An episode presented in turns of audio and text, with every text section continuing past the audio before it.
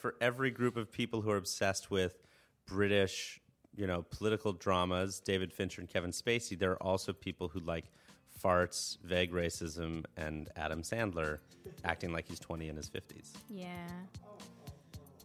So anyway. Too harsh? okay. It's totally true. So true. What is up, my friends? Welcome back to another episode of the Co working Weekly Show. As always, I'm your host, Alex Hillman, and today we're going to be exploring the world of improv comedy theater. And what in the world could that possibly have to do with co working? Well, it's quite a bit, you might find, because our friend Greg Maughan, who's the founder of Philly Improv Theater right here in my own hometown, joined Sam for a conversation about some of the things that he's learned about starting, bootstrapping a comedy theater and how he thinks about his comedy theater and, more importantly, his comedy theater community sounds a whole lot like co working to me. This is a really fascinating interview. Greg came in, and not only is he entertaining and super smart, he dropped some major, major knowledge bombs that I think are going to blow your mind and really help you think about the value of the community that you build. They're not just people to put butts in seats. And maybe most amazingly, the elements of scaling community and what that means in the context of a comedy theater also has a whole lot to do with how we do things in our co working spaces. So, this is a tremendous episode. I'm super excited, and Greg is also one of our speakers for the People at Work Summit coming up on April 21st. If you haven't gotten your tickets yet, after listening to this episode, I'm pretty sure you're going to want to. So, let's get right into the episode. Enjoy this interview with Sam Abrams and Greg Maughan.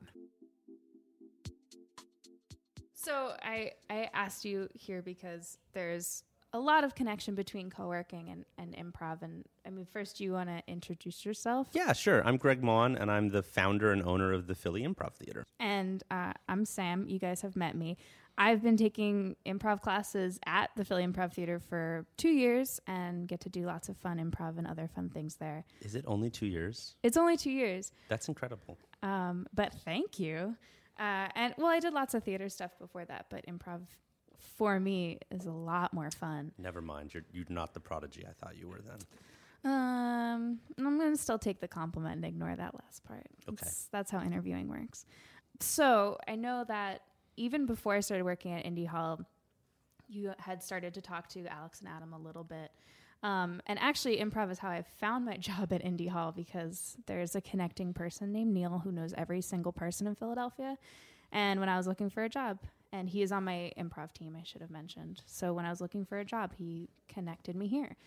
So I know that we've had lots of conversations about Mm-hmm. how improv and co-working connect other than that Neil and I both work at Indy Hall. And I think it's part of why Philly Improv Theater has been successful in Philadelphia is for a couple of very specific reasons. Oh, I'm so curious because if you told them to me, we could we could potentially recreate them and become more successful. I mean, so um, when I started improv, I made a whole group of friends. I found new housemates. I found uh, a new job, and I met my boyfriend. Yep.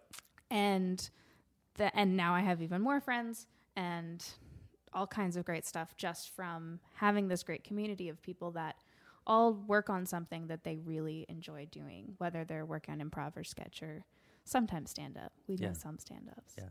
So I think right there in your answer, the word that you hit on, that's the reason that the theater is successful and the connection directly to community hall is when you said, I found this great community. Mm-hmm.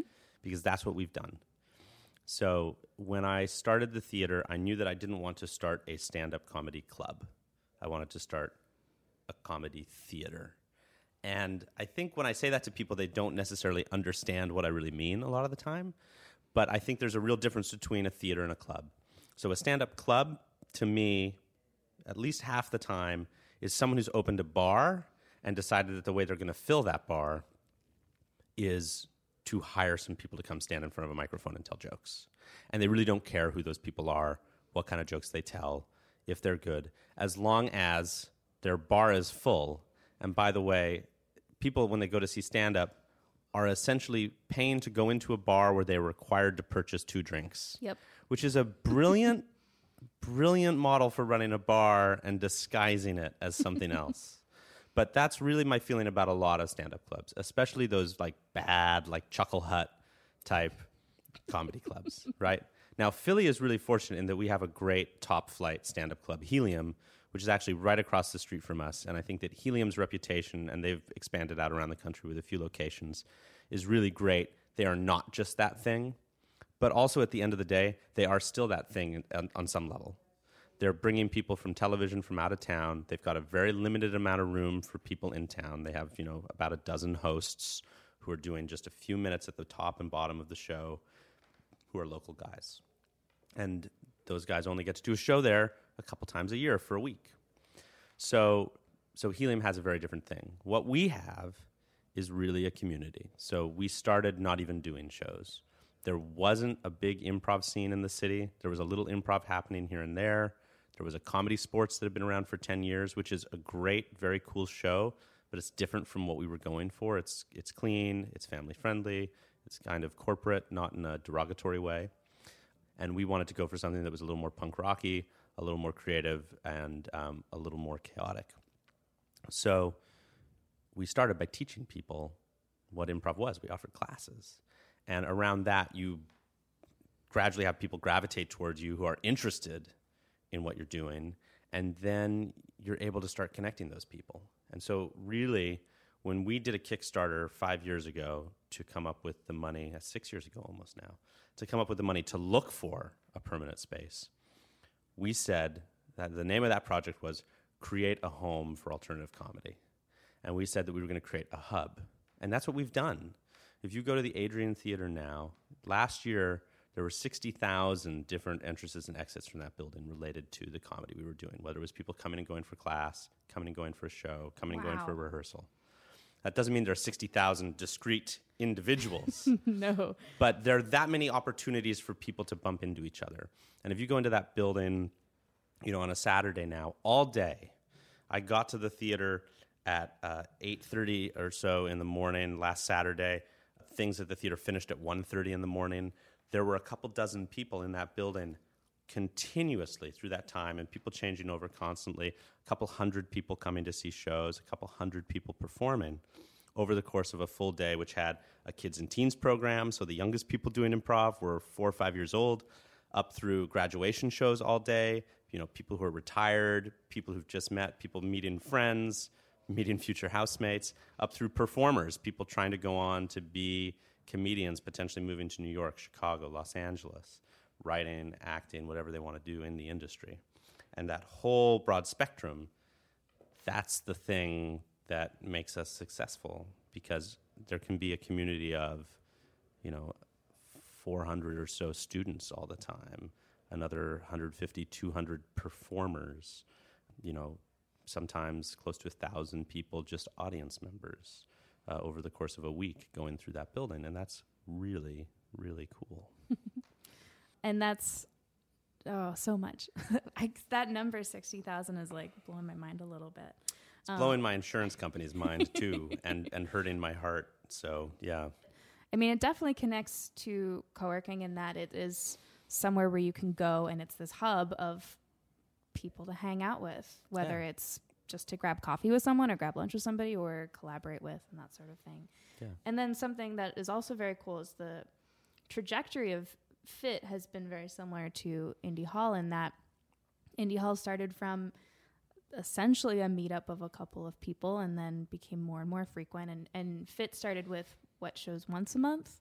Not even. So so PHIT, if you go back to the very beginning of PHIT, PHIT started from I was going up to New York going broke, taking classes at the Upright Citizens Brigade, the Magnet Theater, the People's Improv Theater up there, and uh, thought that a theater would open down here. Philly was the only top 10 market in the country that didn't have a, an alternative comedy theater. And eventually I got sick of it. I looked around and saw a couple of people who'd offered one off improv classes in the city. And I pulled them all into a dinner at a place called Sahara Cafe that's still open. Um, and I said, Look, I know you all teach occasionally. What if I organized things for you so you could teach more regularly? And if we systematized what we were teaching so you weren't just always kind of introducing people to it, we could actually train and develop performers, and it wouldn't be all on any one of you. It would be a collective responsibility. So it was five people.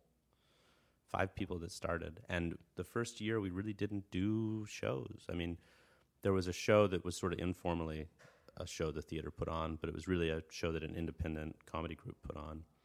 And it was at Fergie's Pub on the second floor, and we'd have to wait until an Irish music band would finish, and they often ran late.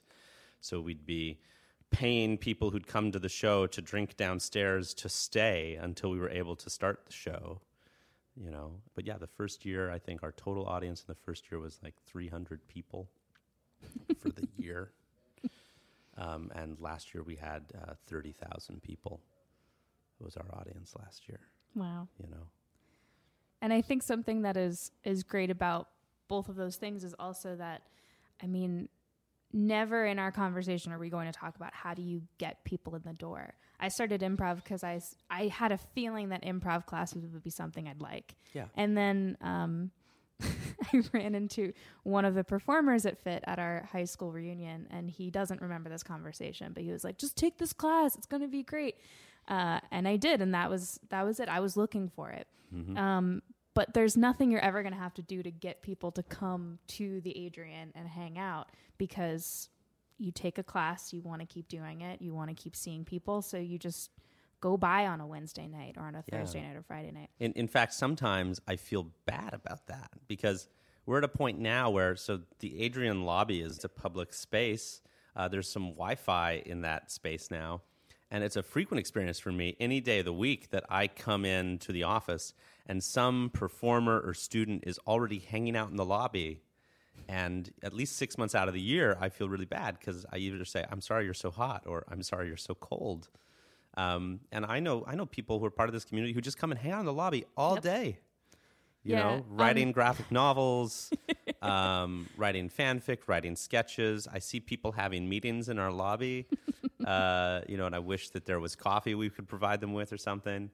And it's it's really incredible, you know, to see that that wasn't something we tried to do. It was just something that happened. And a lot of what we've done as we've grown the theater is recognizing things are happening and then actually having to go back and figure out why they're happening because we like them and, and we want them to happen more. There are other things we've done that have been deliberate, but I would not go so far as to say it was most things. You know, most things that are really cool that have happened at the theater have happened because somebody else took some initiative or had an idea, and once we saw it happening, we tried to help support it.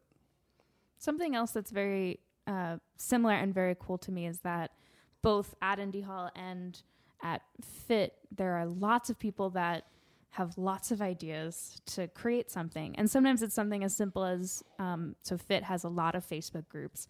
Yeah. Sometimes it's something as simple as it's a Friday, I don't want to work anymore. Let's figure out what Hogwarts houses we'd all be in or Yeah. something Yeah. like that. That was a Um, conversation recently. Yes, uh, but sometimes it's something much larger of um, big events or starting shows Mm-hmm. that way.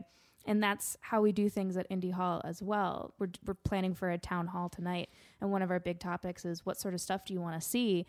And what sort of stuff do you want to see that you're going to own, basically? Yeah. So rather than Adam and I organizing every potluck or Yeah. whiskey night or whatever or field trip to somewhere, it's like, okay, well, let's make sure that it's clear on the calendar and that you know what you're doing and go run and be free. Yeah. This is an interesting challenge for us, right? So um, we always want to be supportive of people's ideas, but then there's that challenge of like someone comes and says, you know what you should do? and and a lot of time my response, and sometimes it comes off badly, is no, that's what you should do. Uh, because we don't have the resources to do everything. I, I think similar to Indy Hall, you know, there are two, three people who are really paid to be here running it, and I'm looking at the two of you, and Alex is around too. But at PHIT, it's it's a similar situation. You know, I'm the only person who's full time at the theater. We've got a number of people who are part time now, um, but things happen because people have good ideas. We acknowledge that they're good ideas and that we'll support them if they want to run with them. But then people have to run with them, you know. And so the best stuff that's happened at the theater has happened because people have been adamant about something happening. We started off, we were only improv. Then Rob Baniewicz and Meg Favreau, who are no longer a sketch comedy duo because they Meg moved to Los Angeles and is wildly successful there.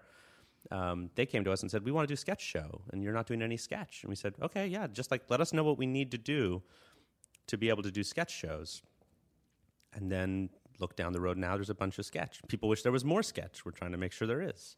Um, you know, people came to us and said, We have these really wacky, weird, offbeat ideas. And we said, Well, we're not going to put that up on Saturday night at 8 o'clock, but do you want to do this crazy idea you have on Wednesday? Or do you want to do it like late on Friday? And that's how all these variety shows popped up. And now we have all these totally insane, kind of weird, offbeat variety shows, which attract these great niche audiences that come in and learn about what else we do and uh, grow the community. And, and also, you know, give a place for people to find their voice as, as comedians and to try things. And sometimes they're disasters, they don't work at all. but you know what? that's one of the great things about improv too, right? If you do something that doesn't work, you do something else. And so um, we're sometimes slowed down now just by the volume of people coming to us and how quickly we can get back to them. But one of the things I'm always trying to do is make sure that we're allowing people uh, to use the programming kind of terms to iterate faster and just go through lots of drafts of ideas and figure stuff out and get things up on their feet. And we're going to have two stages in a few months. And that's going to be great because the amount of stage time that's going to offer us is going to allow us even more time to do experimental stuff, you know, which I'm really excited about. yeah, definitely. One of the other things that I think is really cool is that, you know, we've we've had a couple conversations about looking around the city and looking at what else is going on. And something else that's really great, I had this in my improv classes and then in the community was if you're not ready to audition for a house team, which are the teams that that PHIT basically takes care of, and you mm-hmm. have rehearsals and you have rehearsal space and you're provided with a director and you get to perform almost weekly. Yeah.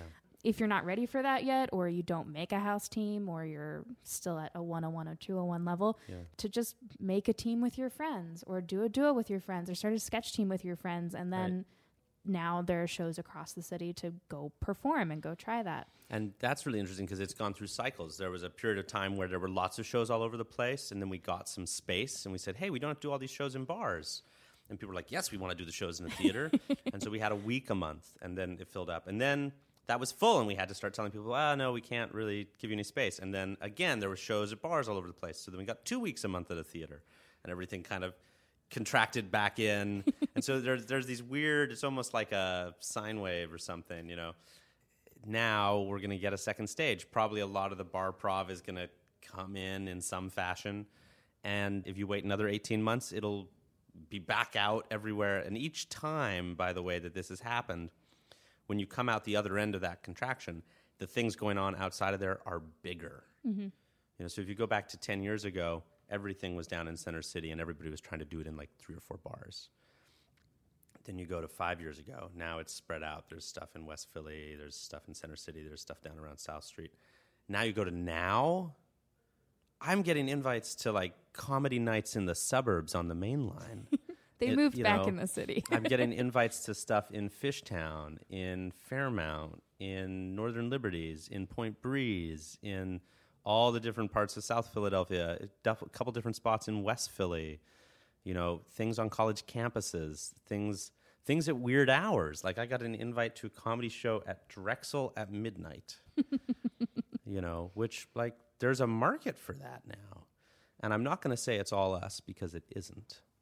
But part of the reason this has grown so much is because of the community we've created and the fact that people are able to come to the theater connect with a like minded group of people, find folks who share their sensibilities and their goals and their um, desires to do certain kinds of comedic work, and then go off and create with them. And sometimes we can support that, but also when we don't, we're very clear in telling people, like, I don't want to be a gatekeeper for comedy in the city of Philadelphia. That's just not a role I desire. And I don't know what's funny. I mean, I know what's funny to me, but just because I don't think something's funny, it doesn't mean that a huge crowd of people aren't going to disagree with me. And that's something that I really try to tell people. When we pass on an idea, we will always say, like, you know, we're passing on this, but there's no reason you shouldn't go do it if you believe it's good. Um, because if you believe something's good, it will it will find an audience, you know. Yeah, definitely.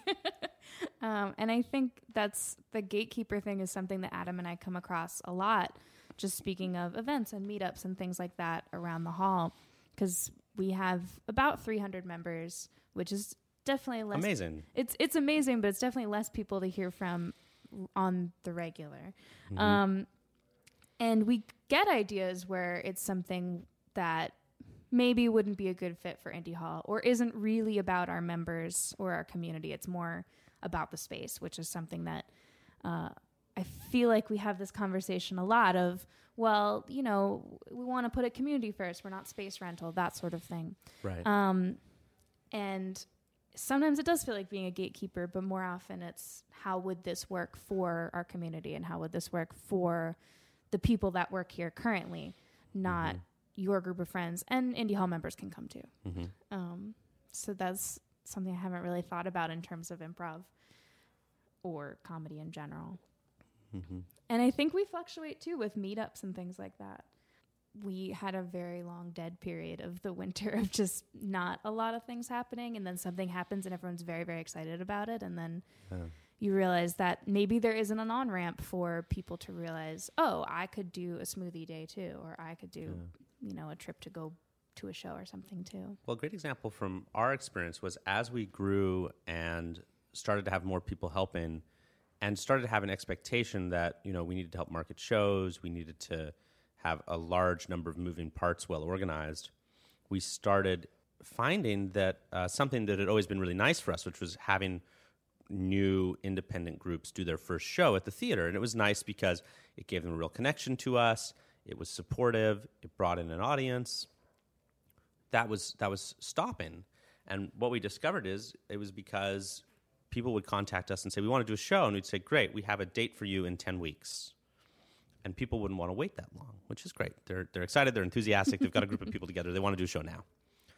And we had to sit down and think about that. And our response was to create a show called Wildcard, which was booked on um, a shorter scale for shorter sets. That was the original idea. And also included the opportunity to come to the show and pitch an act for the show in the time between the house opening and the show beginning. So there were slips of paper on the stage, and you could write down the names of the people who were in your act, the title of your act, and a one sentence description of what your act was. Um, and this led to weird shows like uh, Hot Shots, which was Oh, a show where every time a comedian delivered a line, they then had to do a shot of hot sauce. And there was a group of guys who came to the theater with no expectation that this show was going to be picked, but with bags full of hot sauce that they had bought. And then it was chosen, and you know there was 15 minutes of that. And was it insane? Yeah, absolutely. Especially if you saw them afterwards. Yeah, Yeah. and and the people, the, the guys who did the show afterwards were horribly sick. Um, but it was great, and it was it was a crazy idea. To me, the idea of that show was I wanted to create a show that you could go to happy hour with a group of comedians, have some crazy idea, walk up the street, and then have it on stage. You know, ninety minutes later, and um, that solved a problem that we had created. So you know, a lot of it is about looking at what your members are doing. what they want and and figuring out how to cater to that in a way that works for you. And something else, because we're, we're running up on time, I just wanted to touch on was growth, which is something that we've talked about because Indy Hall grew very fast. We've had to go through a couple of spaces. The current location we're in started just upstairs, then had to cut a hole in the floor to move downstairs because there was a wait list for membership. Uh, and now Yeah. we still have people coming in going, well, is it ever full? Is there ever nowhere to sit? Yeah. And luckily, right now we're we're okay on that. But Yeah. how has growing very fast over ten years and having to scale oh my god. been for comedy? yeah, I mean it's really tough, right? So we got this great opportunity to go into a stage 2 years ago and we thought, all right, great. And then that was basically full. And we thought it was going to be a few years, probably 5 before we looked for more stage space. Nope, it was 18 months. um, and you know, by the time we we open now uh, downstairs, will be a little under two and a half years, and so we'll have two stages running. And the thing I have to tell people is, you know, look, we're not going to have four stages in 24 months, although we probably could, you know. Um, and so what we're looking at now is going into the digital realm because there's an unlimited amount of stage time on YouTube and on podcasts. So that's the next steps that we're going to take. But managing that growth is really hard. And in fact, there are times where I'd argue that we've grown too quickly and keeping up has been a real challenge. I mean, there are times in the life of the theater where I've been working, you know, 80, sometimes 100 hours a week.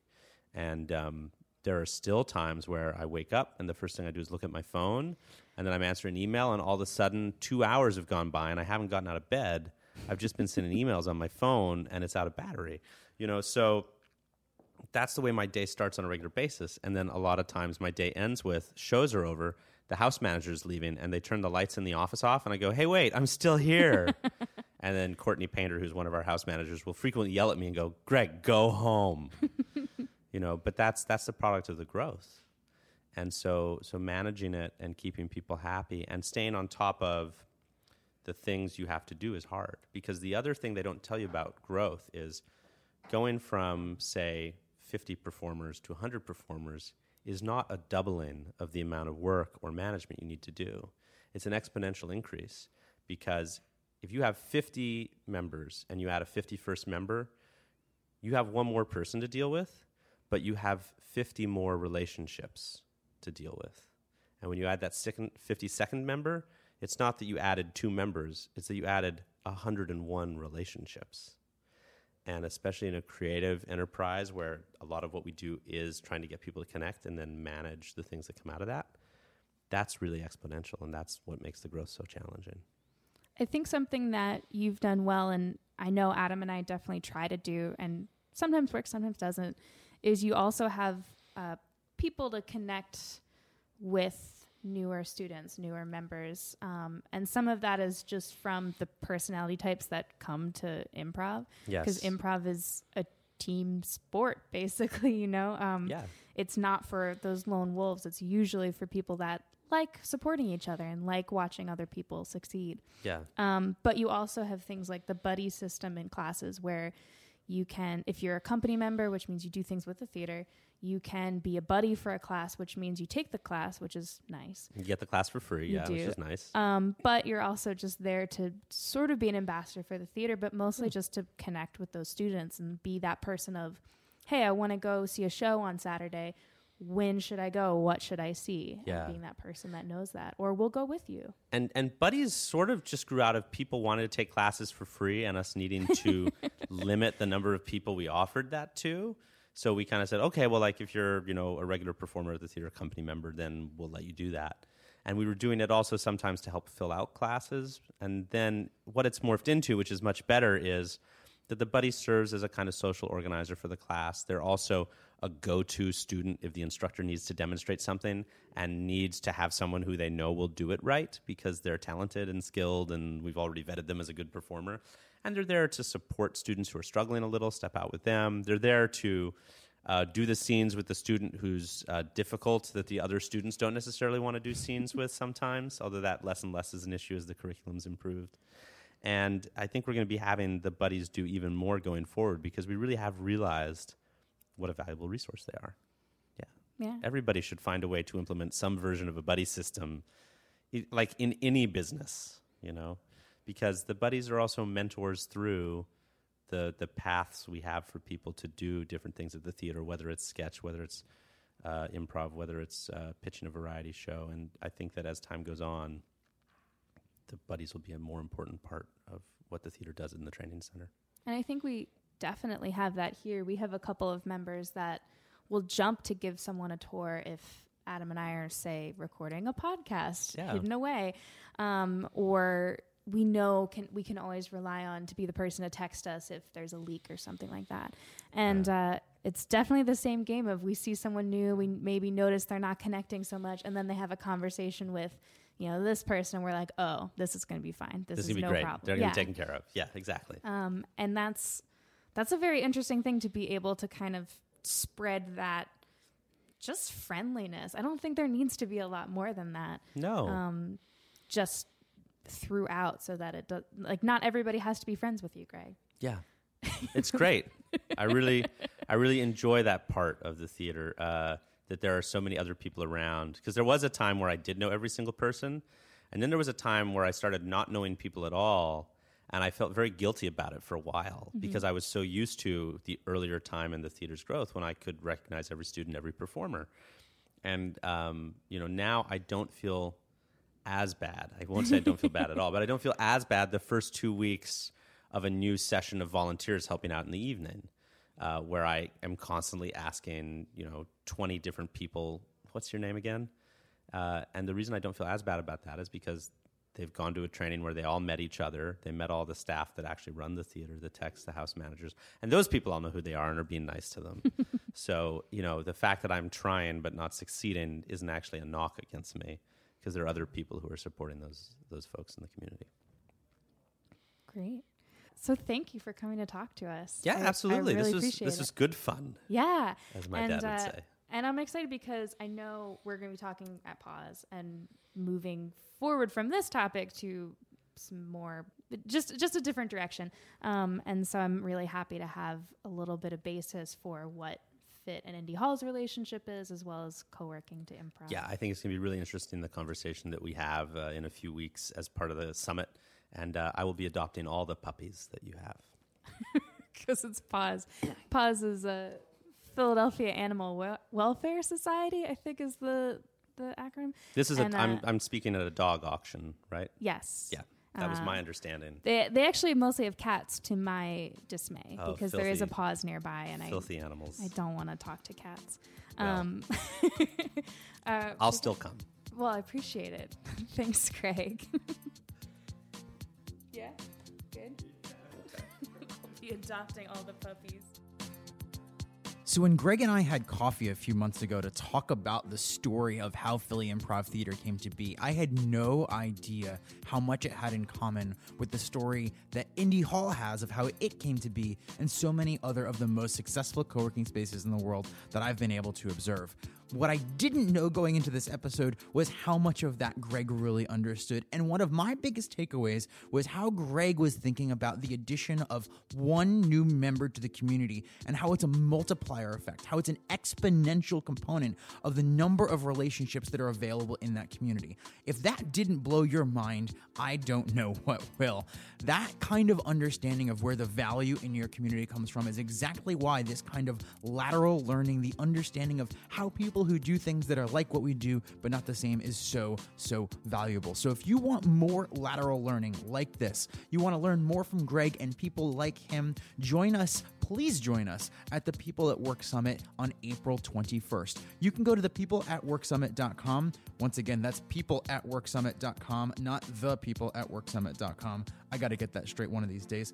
But go to people at worksummit.com, check it out, grab your tickets right now. They are under $100 to start. And the best part about it is when you join as a founding member of the People at Work Summit, you're going to witness firsthand how we build a community. That's yet one other layer to learn from. We're applying all of our community building expertise to make sure that this is not just a group of people in a chat room observing a bunch of live streams. This is the beginning of a brand new community of people who are studying the understanding of how people work together, why people work together, and how we can apply it to the future of work. So get your ticket now. People at worksummit.com is the place to go. Thanks once again to Greg Maughan for joining us for this interview, Sam for leading this interview, and I hope you're enjoying these interviews as much as I am. We've got a whole lot more where that comes from, so we hope that you'll subscribe to the show, check out the next episode that comes out next week. It's going to be a doozy, and I will see you then.